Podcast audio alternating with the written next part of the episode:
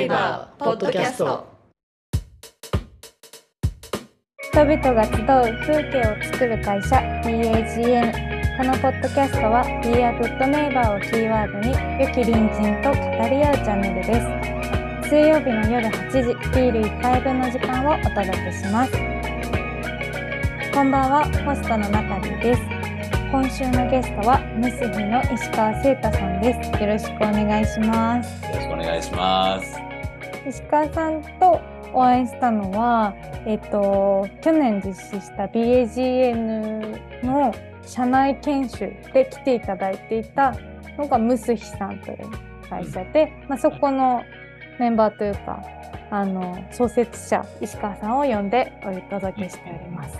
はい。はい、でね9月の後半ぐらいですかね。あの、うんうん BNJ の合宿をやろうと。合宿予定だったんでね。合宿予定だったところに台風が直撃して、で、どうしようかってなったけど、1日目はなんとかやって、2日目はちょっと中止にしようっていうので、やりましたね。もそうなんですよね。日目の夕方までやり、で、懇親会も含め、懇親会でも、えっと、飲み会ファシリテーションを入れながら、あの、本音がいっぱいいっぱい喋られて、懇親会まであって本当に初めて全部台が、こう、完成したっていうか、あそこで深いものが出たもんね。で、終わったのがうん12時ぐらいでっていうような、風もビュービュー吹いてきたようなところで終わったっていう、そんな合宿でしたね。そうなんですよね。すごい、あの、多分、この私が人生の中で一番ビビった台風のに向かって東京から、私は東京から鹿児島に 行ったんですけど、うんおー、大丈夫かこれって思いながら行ったら、なんか、ムスヒさんたちが出迎えてくださって、で、うん。結局場所は、もともと宮崎でやる予定でしたけど、うん。あの、まあ、鹿児島の、えっと、私たちの事務所になって、ある意味アットホームな感じなうん。社内研修だったんですけど、うんうんなんか結構その研修では私のことだったりとか、BAGN のことっていう、なんか内、内政的なものうん。は知り尽くしたじゃないですけど、うんそういう場ではあったんですけそど、ね。ナタリーもめちゃめちゃ泣いてたよね。あ、えっと、なんか感極まると最近泣きがちなんですけど、素晴らしい時間でした。はい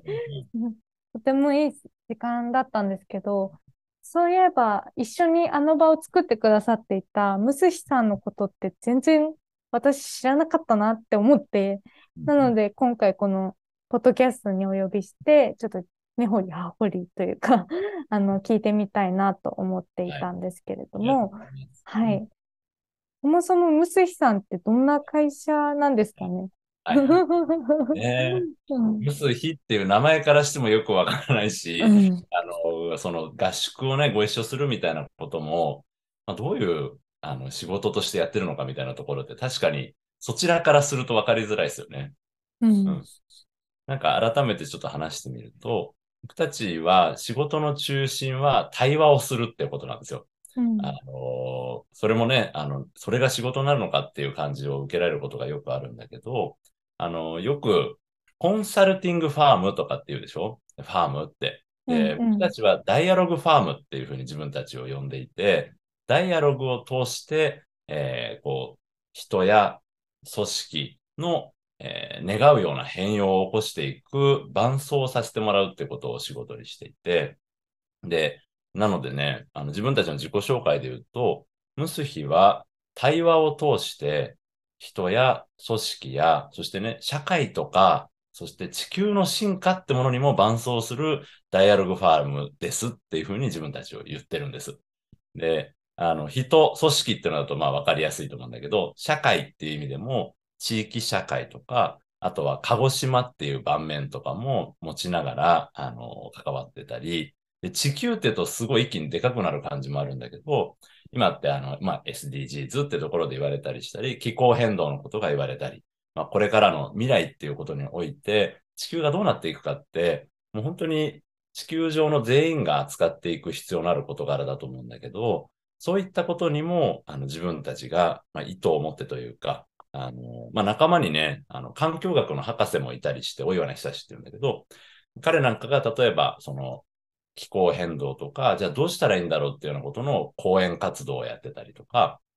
うん、そういった発信活動とかも含めてやっていて、で、その地球が今どうなってるかみたいなことって、触れないとこう気づけなかったりするんで、それが発信されることで、うん。そうすると人々も気づいて、で、地球の中に人々って含まれてるんで、あの、その人々も含めて地球自体が進化していくってことにも、あの、自分たちは伴走してるつもりだっていうことで、えっと、人、組織、社会、地球の進化に伴走する、えーダイアログファームっていうふうに言っててね。で、うん。人も組織も社会も地球もこう入れ子構造になってるのってわかるかな？人はい。が集まって社会、うんあ組織になって、うん。組織が集まって社会になって、社会のさらに上位に地球があってみたいな、まあ、その全部に、えー自分たちは、えー働きかけていくというか、進化することに伴走していくっていうことを、あの、意図として持ってるようなえーチームで、えー今はね、6人でやっているチームです。うん。で、えっと、なんか、向かってる感じは今なんとなく伝えられると思うんだけど、じゃあはい何してるのかっていうところで言うと、えっと、まず、まあ、よくね、あの、わかりやすいところから言い始めると、組織に関わる。ね、BAG のさんとも組織として関わらせていただいて、えっと、まあ、特にこのコロナの影響とかもあって、組織がすごく大きな、えー転換期を迎えているってことがすごく多くあって、これまで通りじゃうまくいかなくなってきたってことに、たくさんの会社が直面してて。で、実は、それ、前、その前にも、本当はもっとこうしたいんだけどなって思いながら、まあでも、ね、何かに困ってるわけじゃないし、まあ変化するっていうのも勇気がいるし、変化するのが嫌だって人もいるし、変わらないでいいかとやってきたところもあったんだけど、まあコロナがあって、もう変わらざるを得なくなった。っていう時に、今度はじゃあどう変わったらいいかっていうのがわからないって状況があったりするんだよね。それはなんでかっていうと、えー例えば会社の中に社長がいて、で、メンバーがいて、みんななんかこのままじゃいけないって思ってたりすることがあるんだけど、どっから始めていいかわかんないとか、うん社長も何か会社を変えたいと思うけど、えー他のメンバーがそれについてきてくれるかわからないとか。で、社長以外のメンバーも、本当はこうしたいと思うけど、これは言ったら上がいいって言わないだろうなってみんな思ってたりとかして、どう思ってるかが話せてないと変わりようがないっていう状況があったりするんだよね。なので、あの、組織の中に対話を生んでいくってことを通して、組織が、組織自身がどのようにありたいかっていうのが本当は持ってたりするわけなんだよね。みんなで話すと。でそれが話すことで見えてきて、だったらこうしていこうかっていうことを、えー見出して、で、そのようになっていくための伴走もしていくみたいな、なんかそんなことを組織に対してはやってたりしてて、そういうのをいわゆる組織開発っていう言い方をしたりするときもあるし、まあ組織変革のプロセスとか言ったりすることもあるし、まあ呼び方は何でもいいんだけど、あの、組織だったり、その中にいる人が本当に願ってること、願ってることとつながり直して、で、実際にそのようになっていくってことに伴走するってことが、あの、僕たちが組織と共にやらせてもらっている、あの、お仕事ですね。お仕事として中核的になっているのは、その、それが一つあります。えー、ちょっとみたいないろいろあるんだけど、話すとブワーってまだしばらく話しそうなんで、一旦なんかなたにここまで聞いてどうですかって 理解してみようかなと思うんですけど、ああ、そうですね。なんかわかりました？少し。どはい。あの、まず、ムスヒってローマ字表記はいじゃないですか。漢字に直すと、うえっ、と、えームスヒってのは、はい。結び、結びの古語なんだよね。古い言葉。はい。で、えっと、漢字にすると、出産の産、産むっていう字に、えっと、霊魂、魂とかの霊魂の霊、えーはい。産む霊魂の霊って書いて、ムスヒって読むんですよ。すごいよね。すごい。うん、何かっていうと、えっと、何か万物が生まれる時の元になるようなエネルギーのことだっていうふうに、あの、なってるのね。すごく精妙で霊妙な力のことであるっていう、そんな言い方をするんだけど、そういう元になるものの意味を込めて、えーいる言葉なんです。なんかやっぱその元になるっていうところが、その人から社会、地球とか、なんかまずは自分の目の前のこと、自分自身とか、そういうところから生まれてくるっていうことなんですかね。なんかそのうんムスヒっていう言葉結構私は初めてというか、うんあの、あ、こんな言葉があるんだってムスヒさんをし知ってから知ったんですけど。うんうんうんうんそうですね。なんか、一人一人の中に、うんその源になるようなものがあるはずだよねっていうふうに言ってて、まあそれはいろんな言い方していいと思うんだけど、もしかしたら魂って言われるものかもしれないし、えーそうじゃなかったとしても、こうなんかやりたいなって何かをやりたいっていう気持ちや、何かに心惹かれる感覚や、ワクワクする気持ちとか、なんかそういったものが源になるからこそ、えー例えば会社が生まれたりとか、活動が生まれたりしてると思うんだよね。あの、うん BA ジヌさんもそうだと思うし、えーグッドネイバーズジャンボリーってこともそうだと思うし、何か誰かのやりたいなって気持ちが元になってるはずで、そういった元にあるもののことを、まあ、ある種、無数比のエネルギーみたいなね、そんな風に見てたりするんだけど、一人一人の中にあるはずっていう風に見てるんだよね。で、そこと、その思いとか、源になるものと、え自分自身がつながり直すっていうことが、あの、すごく大事だと思ってて、あの、日々の日常的な仕事の中とか生活の中だと、いや、あれしなきゃなとか、割とこう、具体のことに、あの、頭がいってることも多いんだけど、でも本当にはこうしたいよねっていう思いなんかそういったところと何度も何度も結び直していくことが、あの、とても地球の未来を作ってくれたら大事だと思ってて、地球だけじゃなくて組織の未来もそうだし、社会の未来もそうだし、個人の未来も、自分が大事にしていることと結び直すことで、あの、その未来につながっていくはずだっていうふうに思っていて、そういう意味で僕たちの会社の、えっと、ミッションとして掲げている言葉が、えっと、思いと未来を結び直すっていう言葉を掲げてるのね。思いと未来を結び直す。思いは必ずそれぞれの中にあるんで、思いと、で、これから作っていく未来っていうものを結び直すってことをするっていうのが僕たちの仕事の中核だと思ってて。うんなので、あの、ネさんの合宿をさせてもらった時も、あの、その、なんでじゃあ合宿やるのかっていうところでも、もともとには、あの、周さんたちとね、代表の周さんたちと話をして、改めてこれからどうしたいだろうかってことも何度も何度も話をしていって、やっぱりコロナ禍の影響とかってすごい、どの組織も受けて、BA ジネさんも受けてたと思うんだよね。っていう中で、改めてどうしたいかなってことを、えー、核となるメンバーとね、話をして、やっぱこうしたいねっていう結び直しだよね。で、その中で、じゃあ、他のメンバーともつながりを結び直したいし、他のメンバーとも BAGN がどうありたいかってことと結び直す機会として合宿をしようっていうふうに、そんなふうになったんです。だから僕たちとったらそういうふうに見えててね、あのプロセスっていうのが結び直しっていうのをすごく核に置いてやってたつもりなんです。コロナがきっかけでっていうか、見つめ直すきっかけというか、結び直すきっかけじゃないですけど、いい意味で加速したっていう気はしますよね。まずね、めちゃくちゃする。う。うんんほんとほんと。なんか、さっきもね、ちょっと言ったけど、変わりたいなって感覚って結構あったはずなんだよね。あの前、うんいつだってあるはずなんです、個人の中にも。でも組織って一回できた形がなかなか変わりづらいっていうか、変化を拒んだりとか、変化ってちょっと大変にだしというか、今の自分を変えるってことにもなるんで、いや、変わりたくないなって思うのも、なんというか性質上あると思うんですよね、人の差がとして。だけど、えーそういうきっかけがあって、変わらざるを得なくなったっていうのが、じゃあ、よかった、ちょうどよかったって言って、あの、じゃあやろうかっていうきっかけとしてすごく良かったって側面もあるのかなってのは思いますね。これまでもいろんな企業の方と研修みたいなことをされているのかなと思うんですけども、いろいろなやっぱ企業とか組織とか、本当多様な人たちがいると思うんですけど、そのいろんな人に会うときに、その中でも大切にしてることだったりとか、うん。なんかぶれない軸みたいなのってあるんですか？なるほどね。なんかまあ、それで言うと、うーん、ね、今こうやってナタリーと話してる時もそうだけど、うん。まあ一つは、やっぱりこう、願ってることが、どんな瞬間にだってその人が願ってることっていうのが必ずあって、で、大体こう、組織の話を相談を受けるみたいな時って、まあちょっと何かがうまくいってない時だったりするわけですよね。あの、うん願ってるほどうまくいってないとか、本当はこうしたいけど、なかなかそっちに行ってないとか、そういったことが起きてたりするわけなんですけど、うーん、そういう問題意識とか、で、そういうとこから話が始まったりするんだけど、えっと、結果として現れてるそういう問題みたいな状態っていうのがあったとして、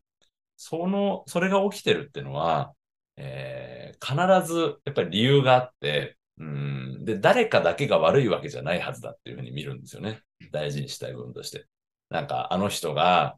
えーやる気を持ってやってくれないんだよね、とか。何か人に紐づきそうなことがあったとしても、この、まあ、組織だったりとかの中で起きている何がその人にそうさせてるんだろうかとか、えっと、そういうシステムって言ったりするんだけど、システムの状態が誰かに何かをさせてることがあるし、うん、表面的に現れてる問題をモグラ叩きみたいになんかしようとしても、やはりうまくはいかないっていうふうに思っていて、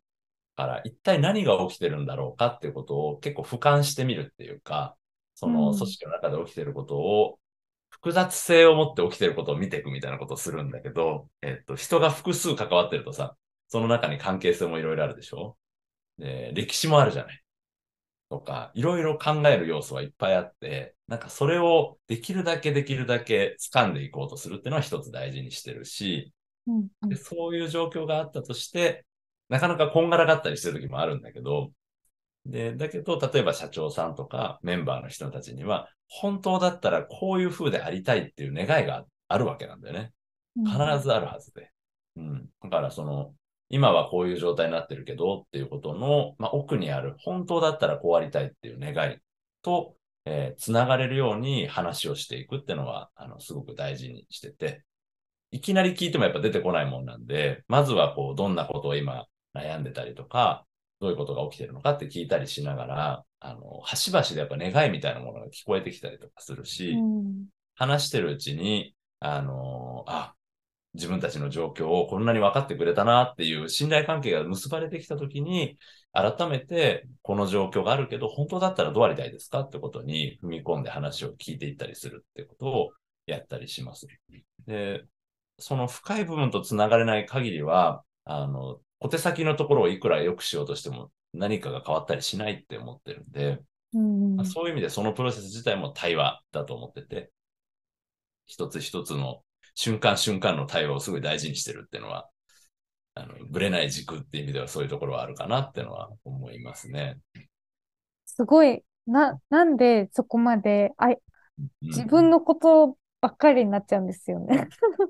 自分が自分がってなっちゃうけど、どうしてそこまで、なんか自分を超えて他者との、もう自分以外の誰かに対して、そこまでできるのってなんでなんだろうなっていう単純な疑問があります。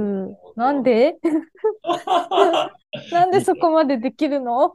いい声だね。うんなんでそこまでできるかか。うん、なんかね、はい。うん。一つは、その、今言ってたような誰かの話を聞くっていう場面を見ると、僕はその人の話を聞いてるっていう感じなんだけど、うん、また別の場面では僕が人に話を聞いてもらってたりとか、まあ仲間でね、仲間に話を聞いてもらったり、仲間同士でもよくいっぱい対話をするんだけど、人に聞いてもらったことで自分の思いが出てきて、あ、こういうことしたかったんだったってつながり直して自分が行動できたりだったり、なので自分自身も深く自分の中のこととつながる。っていうことがあってこそ、じゃあ今度自分が他者とってことができるなと思うし、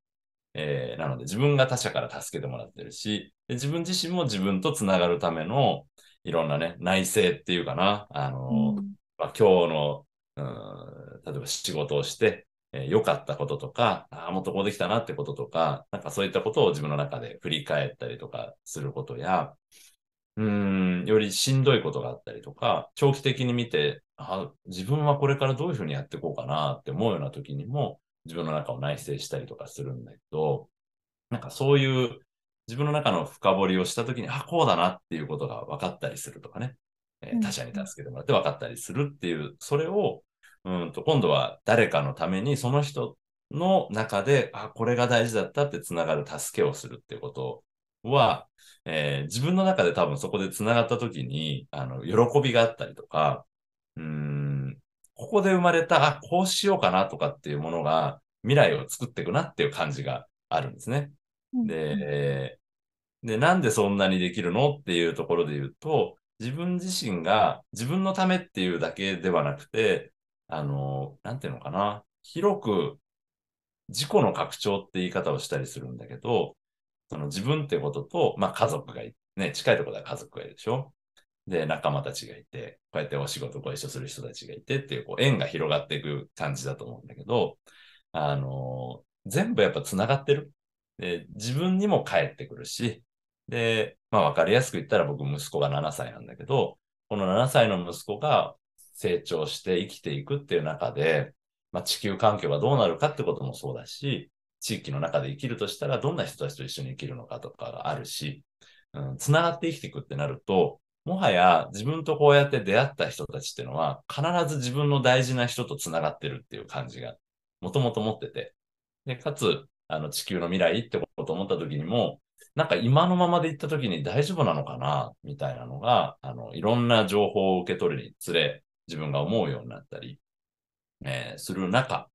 そういう意味で、あの、こうやって出会った人や出会った組織の方とかっていうのにお力になること自体が、まあ、巡り巡って自分や大事な人に帰ってくるし、まあ、そうやって関わってるうちに、そのお相手自体が大事な人になってきちゃうっていうところもある。